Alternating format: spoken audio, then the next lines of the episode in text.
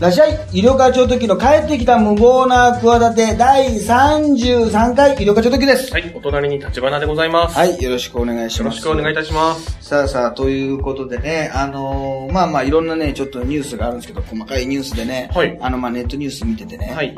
あの、まあ見出しで大体さ、はいはい。我々さ、えなんか誰々に苦言とかさ、うんうんそういうのでなんかちょっとこう、あの、見たりするじゃない、はい。な大体批判とか言って、まあええ。そんな大してね、批判じゃなかった、うんうんなんかこうギャグで言っただけだったりするんだけどさ、えこのさ、あの、えっ、と、テレ朝の竹内アナかな、はいはいはいあの、た竹内くん、ゆき、ゆきえかな、これな。竹内義恵さん。吉江さんか自由の言うに恵みがいて、まあ有名な。なあの美人アナですよね。はいはいえーベッキーへの払いせ、えー竹内義恵メロン父助放送事故は確信犯っていうね。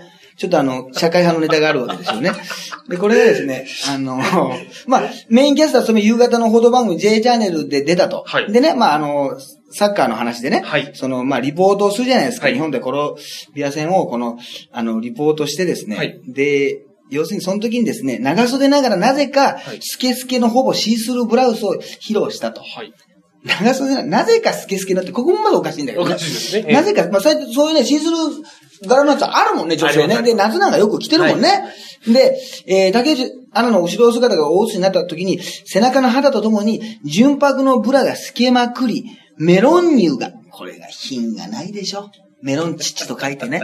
ま あ、メメロンロンミルクですよ。かき氷で大好きなやつですよ、私が。まあ知らないと思いますけど。丸焼きになるという、メロン乳が丸透けになるという、丸透けってあんま言わねえけどね。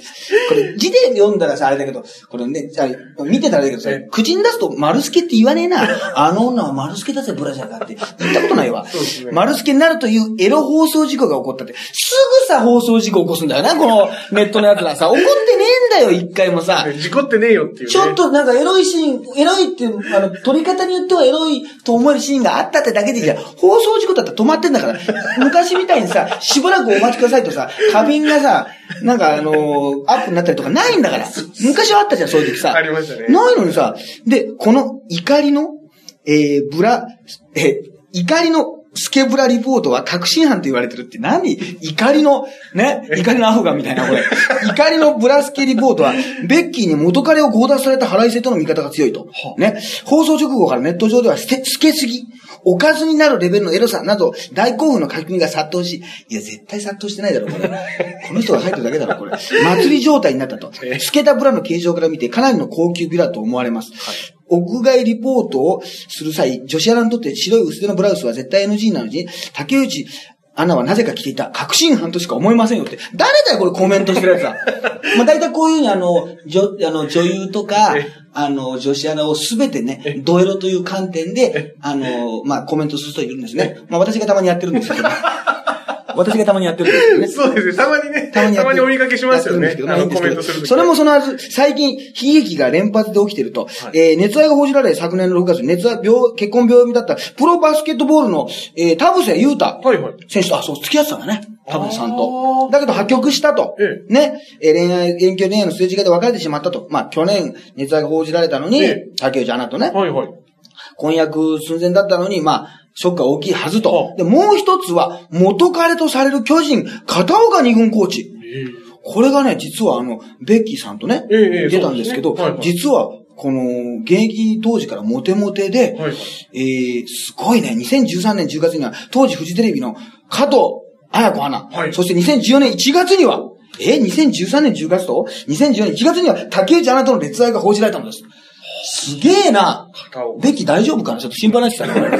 そう。ね。そう。モテすぎじゃね、はい。その時は半年ぐらいで別れたのが、えー、田臥と破局した、えー、竹内アナは最近、片岡コーチへの再接近計画。いや、お前、人類保管計画じゃないんだからさ、エヴァじゃねえんだからさ、そんなさ、なんだよ、計画って、ね、こう、周りにね、ええ片岡コーチへの再接近計画をこぼしていたとえ。にもかかわらず、不倫騒動女のベッキーに強奪されてしまったんです。いや、ひどいな。すべてのあれがひどいでしょ。言い方がもう悪いですね。で、そんなね、えー、竹内は年内退社を決意していると。えー、ライバルの加藤彩子アナが失速気味、そんな状態だけに、ムチムチ美脚メロン乳で人気の竹内アナ。いや、そんなことで見たこと、そんなゲスなめオンリーで見たことなかったけどね、ちょっと可愛いなぐらいで見てたけど、ね、あの、芸人で誰がいいかって時にね、スピードワゴンの小沢とね、はいはい。言ってて、これは見る目がないなと思ったことは私覚えてますけど、それで印象ありますけど、そんなね、ムチムチ美脚メロン乳でっていうことでね、はい。竹内アナ覚えてみたで、すでに芸能プロと独立後の条件を話し合ってそうで、年内にと、えーえー年内をもって退社フリーで再出発する可能性が高そうということで、そのベッキーに強奪されたと。はい全然強奪じゃないですけどね、これ聞いたらね。そうですね。全然こうただ、じゃないです。最接近計画をこぼしたわけですよ。ね。ええあのーそれがえー落ち込んだ竹内アナがやけくそモードで放送実行を仕掛けたとしか思えない確信犯であったという。ね。えー週刊実話さんの声。ねさんでした。素晴らしい記事ですよね。これがいいなと思ってね。これが平和でいいですよね。平和ですね。結局あれだ、ちょっと薄いブラジャーが透けてる、そうですねあのーあれだよ、服装でさ、はいテレビに出ただけだよ。いや、本当そうですね。それだけでここまで書けるってこれ、すごい天才なんじゃない そうです。逆に。そうですね。ねうん、強奪計画。ね、そこまで書くんですね。本当に。むちゃ、むちゃくちゃだから。だから、元に戻ると、ベッキーへの腹いせ、竹内アナ、メロンニュース系、放送事故は確信犯となるわけですよ。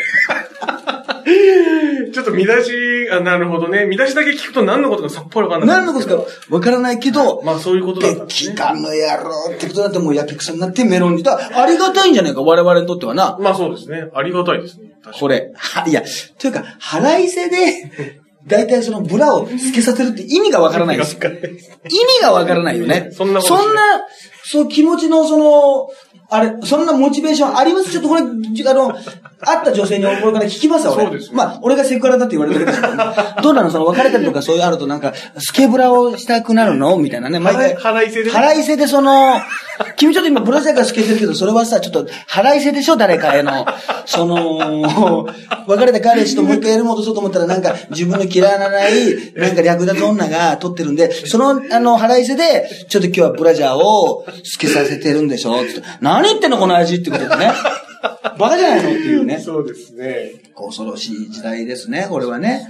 まあそんなのがあるから、まあね、逆に言うと、あの、幸せだなと思いますけど、うんうんでもすごい時代になったなと思うのはね、はいこの前、まあ歌番組のね、はい特番があって、ザ・ミュージックデイか、ミュージックデイか。はいで、見てたんですよ。はいで、これね、あの、すげえなと思って。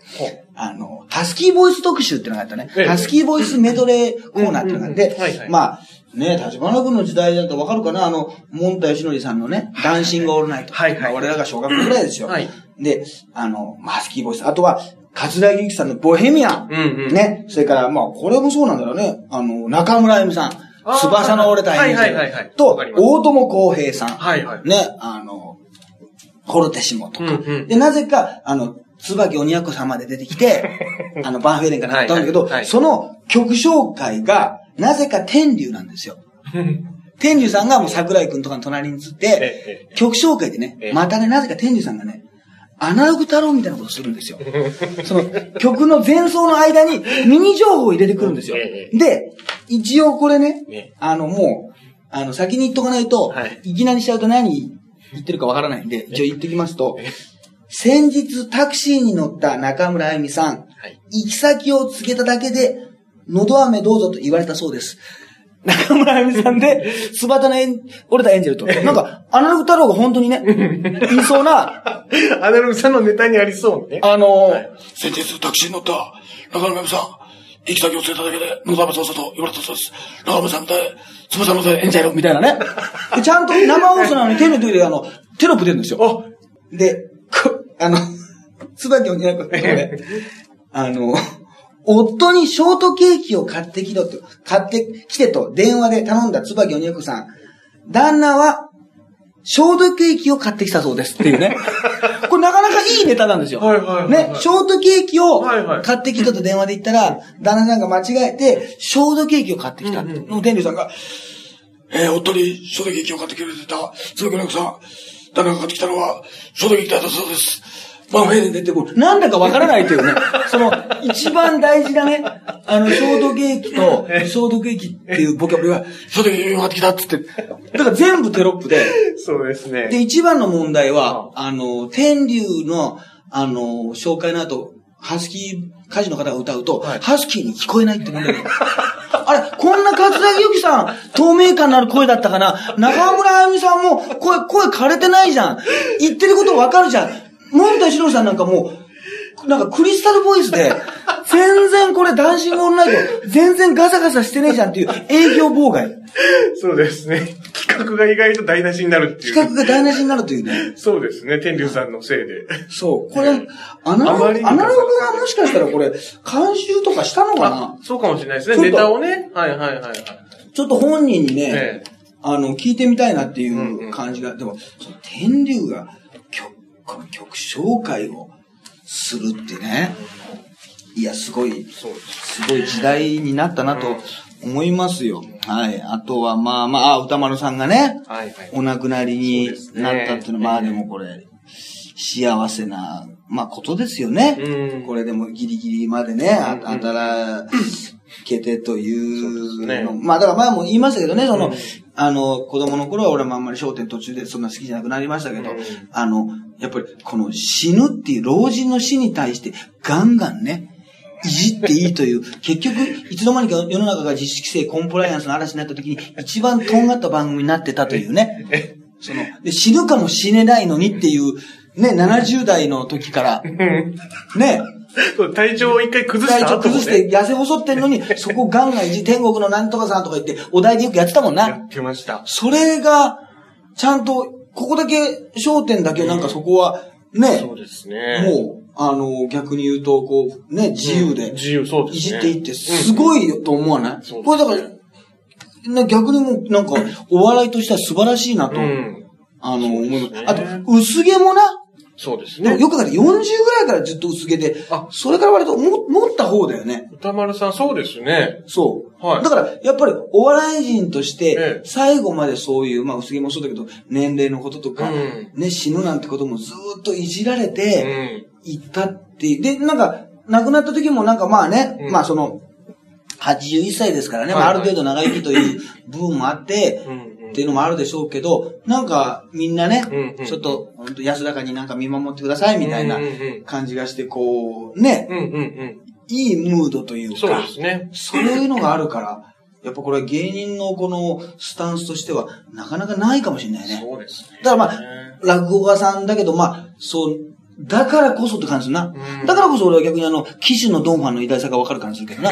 あの人素人で馴染みもないのに、みんながやたらいじるという、亡くなってんのに興味本位でいじるというさ、ドンファンは、なんでそのドンファンで急にグンっていうさ、ね。あの、もう、ね、うん。歌丸さんってのはもう国民全体がさ、うんうん共犯者みたいなとこあるでしょ？はいはいみんながなんかもう、まあ歌丸さんはいいよねっていう、うんうんうん。なんかわかんないけど、うんうんうんうん。もう世の中がこんななんか、なんかめんどくさい時代になっちゃったけど、うん。歌丸さんはもう、いいじゃん、このまま行こうよ、みたいな感じで、芸人らしい道を通って、なんかね、あのこうそうそう、ね、手に召された感じがするんだけど、ドンファンは急に出てきたのに、うんなんかね、そうですね。急に、最後だけ、最後だけちょちょっと遊ばれる。そうですね。国民全員でなんかちょっとこう、そういう風な雰囲気。結局、俺のこと知ってドンファンだけかもしんないな。やっぱ去年何がありましたかって言ったら、ドンファンのことしか、もうときめいたって言ったらドンファンのことぐらいしかな。まあだんだんときめきがなくなりますからね。そういう、年齢重ねるとね。そういう感じがありますからっていうのもね、ありますし、まあまあ、いろいろ羽生くん、あ、ね、羽生くんに国名誉賞とかもありますし、あとはあれか、ああ、あの、全裸、これね、全裸男、はい。ファミレス入店。はい。宮城県気仙沼市は、気仙沼市にファミリーレストランに全裸で入店し、はい。女性に陰部を見せたところで、として、公然わいせつの疑いで、えー、ね、44歳の男性をはい。逮捕したっていうんだけどさ、はい。こういう人ってさ、これ、はいすごくない？こうもう近所歩くならまだしもさ、このファミレスまでさ、入店しちゃうっていうさ、で、その、何名様ですかって、あの、聞いたのかとかさ、ちょっとさ、全裸の人見たことないですか？全裸の人ですか？うん。現実の世界街で。街とかで。うん。いや、僕はないです。俺大学の時に京都でえ住んでたんだけど、一人暮らししてたんだけどええ、夕方、まあ、その、そのいい感じの時ですね。いなんか、こう、夜のちょうどいい、なんか、いわゆるまあ、三谷映画でいうとこのトワイライトタイムでね。はいはいはい。なんかあの、ね、マジカワか。はいはいあの時間帯はい。に、バス停で待ってたら、はい。普通に全裸の人が、ええあの、レンタルビデオ屋から出てきて、で、みんなあの、リアクションしないのね。うわーとか言わないのよ。だ俺、そこ、そこに割と住んで引っ越してま、間がなかったから、あ、もう馴染んでんのかなって、この辺の コミュニティには。俺が、その新参者だから、俺はその、下宿でね、最近住んだばっかりなんで、あのーみんなが、全然、うわっともう、えーっともう、言ってないのよ。あのー周りに、その他にも何人かいるわけ？もちろんいますよ。だって交差点だもん。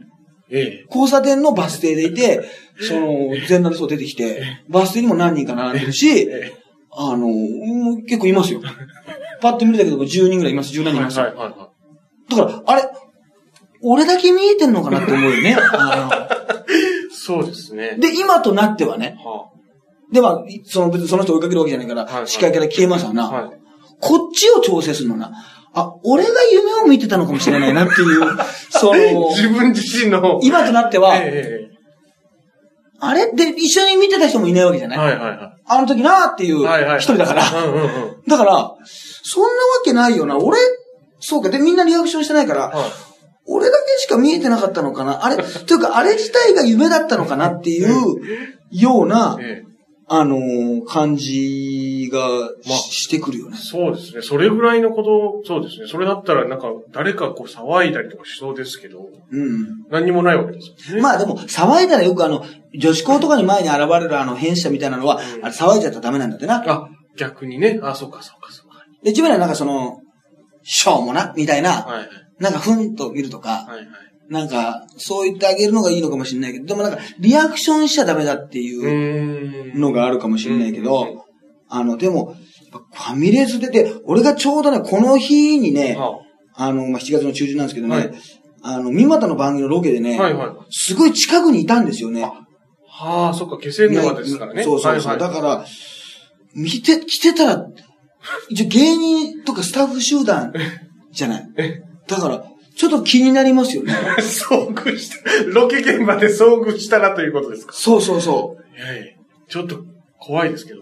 いや、あの前も、すごい前も話したかもしれないけど、はで、あのたまにさ、最近あんまりいないな、電車とかでなんか、独り言大きな声で喋ってる、ちょっと、そういうなんか、はいはいミニ FM を受信してるような人いるじゃないですか。まあ、ちょっとね。あー、はいはいなるほどなーみたいな人いるじゃないですか。はいはいはいそそこに、そこちょっと周り開くじゃないですか。はいはい。なんかこの車両空いてるなと思ったらそういう人いるじゃないですか。いますね。そして長井秀和君とよく一緒にいる頃にええね、長井君が一緒に来て、その人の隣に座って、もっと大きな声で叫ぶっていうことをよくやってたんですよ。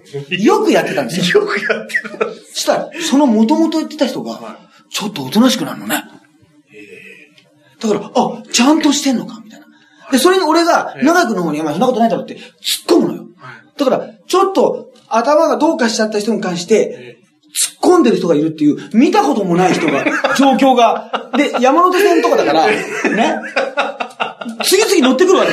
そうです。そしたら、うわ、何これ？え、変な、ちょっと声の小さい変な人と、まあまあ大きい声の人と、それに突っ込んでる人がいるっていう、見たこともないような光景が、で、夢なのかな？みたいな。ねこの、要するに、あまりパワラレルワールドに、ええ世にも奇妙な物語に、その、ずっと、ずずんとこベロンチョ的なね、その、感じになるわけですよ。な、なにこれはっていうえ、その、そそれ、そのおかしな人に突っ込んでる人もいないじゃない。はいはい。いないですね。二人いるっていうことも、まず、二人いることもないしやっぱその元の人がやっぱちょっと違う車両に移ったもんね、やっぱりね。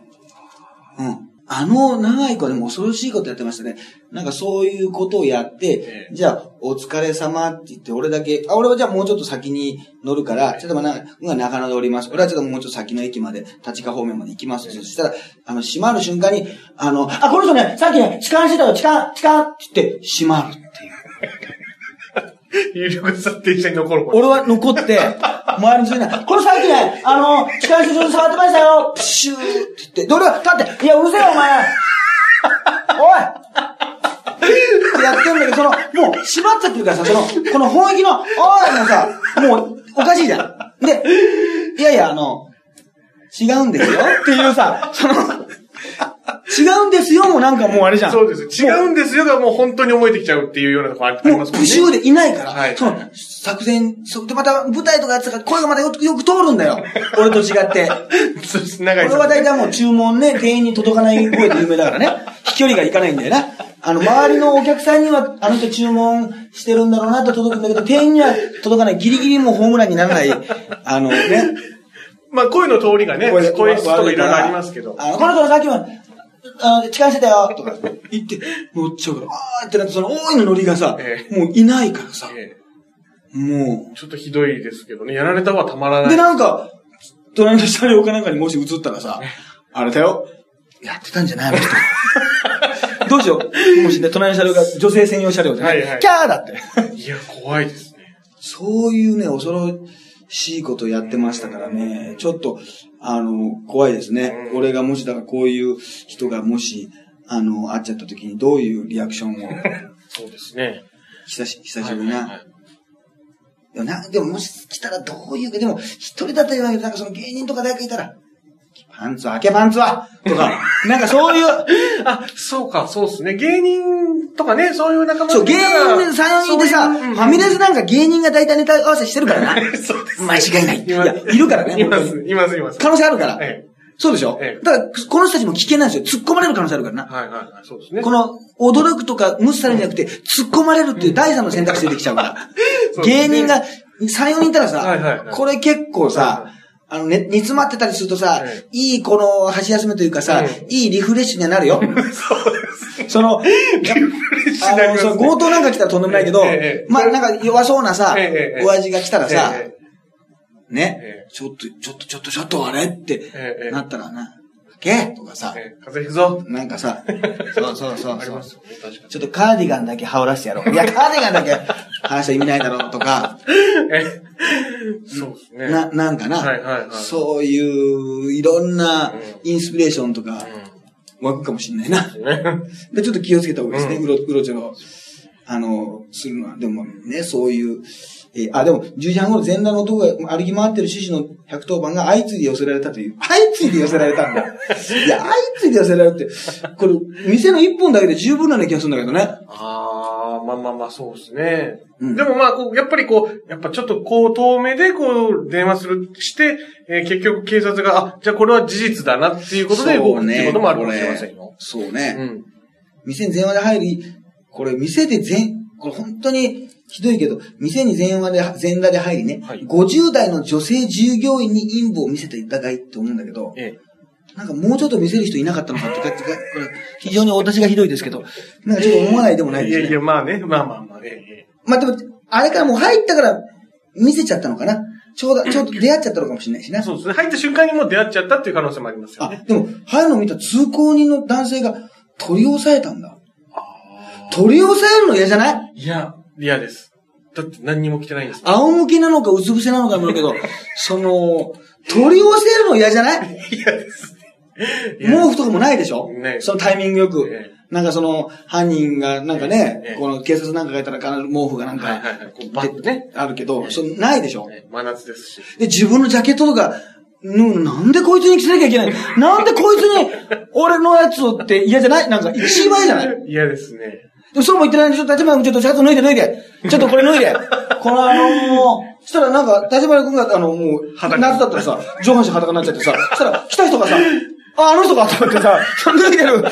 なんか、上着だけ着て、なんとなく倒れてる人とさえ、上半身裸でズボンだけ履いてる人見たらさ、ええあれ、あいつなのかな？パッとまずそっち目についちゃいます。あいあいつなのかな？ってなってさ、まず捕まえる可能性もあるじゃん。なんか、その、犯人、いやいや、犯人にあげるためにさ、俺のその、やってないんですよだけど、いやいや、犯人にこう、な、いないか隠すために僕はあの、上半身脱いでるんであって、あれですよ、みたいなさ、なんか説明もしなきゃいけないしさ、ねこれ、これ困りますね。これ怖いです。本当に困ります。これはね、困りますね。あとは、まあちょっと、個人情報ですけど、あの、ついに白髪染め買っちゃいましたね。白髪染め。はうん。ちょっと嫌なんで、白髪が。あ。あ、でもあんまり、ゆりこさんそんなに白髪いや、よくあるんですよ。あ、そうですか。本当に。あもう、ハゲはいいんですけど、白髪が嫌なんですよね。あの、老けて見えるんで。これをは、これをは嫌だ堂々と言える、ちょっと、白髪は嫌なんです矛盾は重々承知なんですけど、あの、白髪嫌なんですよね。老いを感じるんで。ハゲはいいんですけど、ハゲはもう克服したんですけど、あの。ハゲは慣れたんですよ。白白髪は慣れないんですよね。まだね、白髪は。やっぱりね、ええい嫌なんですよ。だから、うわ、白髪生えてるじゃないですかって言われる時あるんですこのええ、肺際とかね、はいはい襟足のとこでさええ、すごいショック受けるんですよ。自分でもそこまでしょ、あの、もう、ハゲはね、十何年かけてねえ、だいぶもう、あの、処理できたんですけどねええ、白髪はあと、白髪ネタにしにくくね？白髪で笑わせると難しくない？そうですね。あんまり、まあ、見かけたことない。ハゲはもう手を失う金でね、はいはい白髪いじりみたいなのもあんまりないですもんね。そうだよな。はいはいはい。そう考えると、ハゲは、その、薄毛バレたくない芸人じゃないけどさ、うなんかあるよな。白髪バレたくない芸人ってな、はいはい。白髪生えてきた芸人って弱いよな。そうですね。はい。結構いると思いますけどね、実際ね。あのー染めてる人。いや、嫌だと思いますよう。ん。だって、やっぱあの、老眼も嫌なわけですよ。結局。だからね、はいはいもう結局あの、渡辺謙も消えてるでしょ、あの、はずきリップの CM ってあれ、結局。小さすぎるっつってものすごい消えてるでしょ、あれ。あれも、いや、ケンさんそこまでじゃなくても、ケンさんちょっと台本は別に小さすぎるぐらいで、あんなにその感情乗せなくてもっていう、でも世界の剣渡辺だから、小さすぎるって言う時もさ、迫力あります迫力ありすぎたからちょっと言えなかった、王様の私みたいなさ、感じになっちゃったから、ちょっと言えなかったんじゃないちょっとあれ、いや、ちょっとケンさんちょっとこれ、いや、その、まあ、まあ、それもありで行きましょうか、みたいなことで、ちょっと、本来はそこもちょっと、これちょっと視聴者が怒ってると思われると、結局その怒ってるってのはちょっとあれなんで、もうちょっと抑えたバージョンもとか言って、いやいや、とか言って、多分あれだいぶ一文字があったと思いますよ。で、それ、だから、だから、それでもう磁場が狂っちゃってえ、あのね、あの、キクカレーとかも、はずきルーペ大好きとかわけのわからないこと言ってるんですよ。好きなわけないんいや、だから。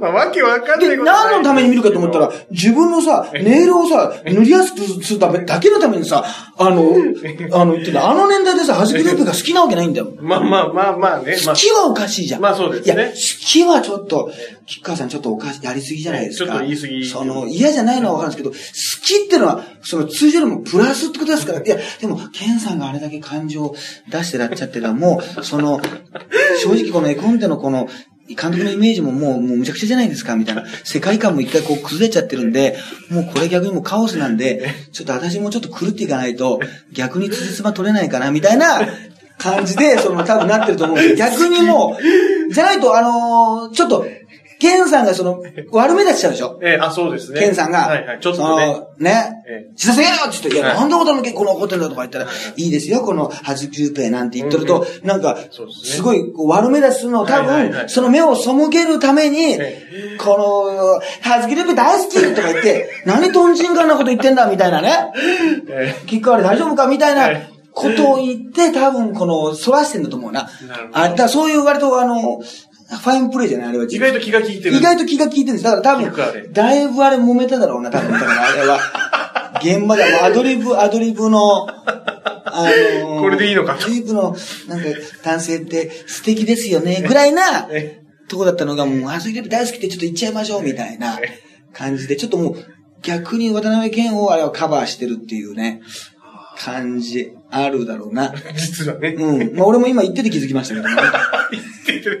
今ね。いや、だからそういう CM もあるからな。いや、だから、いや、白髪染めとかもな。やっぱ嫌なんですよね。うん白髪、白髪は嫌なんだよな。まあでも、ね、あの、若い人は30代、40代からね、結構白髪の。うちの大竹師匠なんか早くから白髪でしたよ。そうですね。だから、別に、まあ年齢、相応といえば相応といや、いう嫌なんですよ。ような気もします老けて見えるから。そこだけは立場が悪いけど。そこは白髪は嫌なんですよ受け。入れられない。年齢もね、老けて見えるから。あのー嫌なんですよ。まあ、若く見られたいんですよ、できれば。やっぱりね、そこはだ今もう、もう、難題の難問、もうトンチかっていうぐらいなね、今。もトンチカっていううね。に、だからに二重苦なんですよね、もうその、はハゲ、もうハゲはもう、よし、もういいと思うんだけどな、みんなもよしとしたいと思うんだけどな。その、やっぱり、白髪嫌いだ、だから白髪、だから白髪、ちょっと白髪生えてるじゃないですかってはい気づく人にすごいもう嫌だもんね。憎むもんね。その、そこまでバレたくない芸人で、なんかこの、やっぱり、あ東京女性の角ちゃんとかがえ、えなんかそういう、誰かが、他の人がええ、ハゲいじりをされてると、すごいヒヤヒヤするみたいなね。